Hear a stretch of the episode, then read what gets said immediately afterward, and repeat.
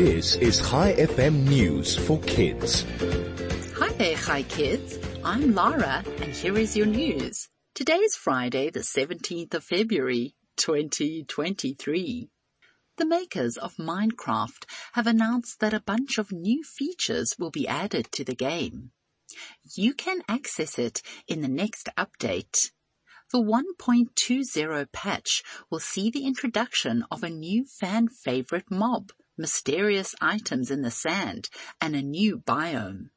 The previous 1.19 update, also known as the Wild Update, saw the introduction of frogs and mangrove swamps. Fans will be treated to a new biome in 1.20, which will feature pink cherry blossom trees. Meanwhile, George Walker from Aberdeenshire in Scotland received his first flying lesson for his 16th birthday. He's now 17 years old and has qualified for his flying license. This means he can fly a single propeller aeroplane on his own and can even take passengers. And finally, historians have auctioned off an old pair of jeans for $114,000.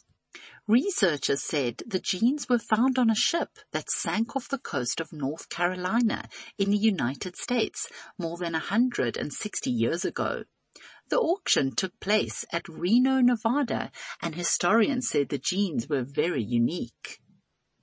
Before we end off today, I have a joke for you. Why won't peanut butter tell you a secret? It's afraid you'll spread it. Thanks for listening and Shabbat Shalom. I'll be back with you again on Monday morning with more news for kids. This is Lara. Over and out.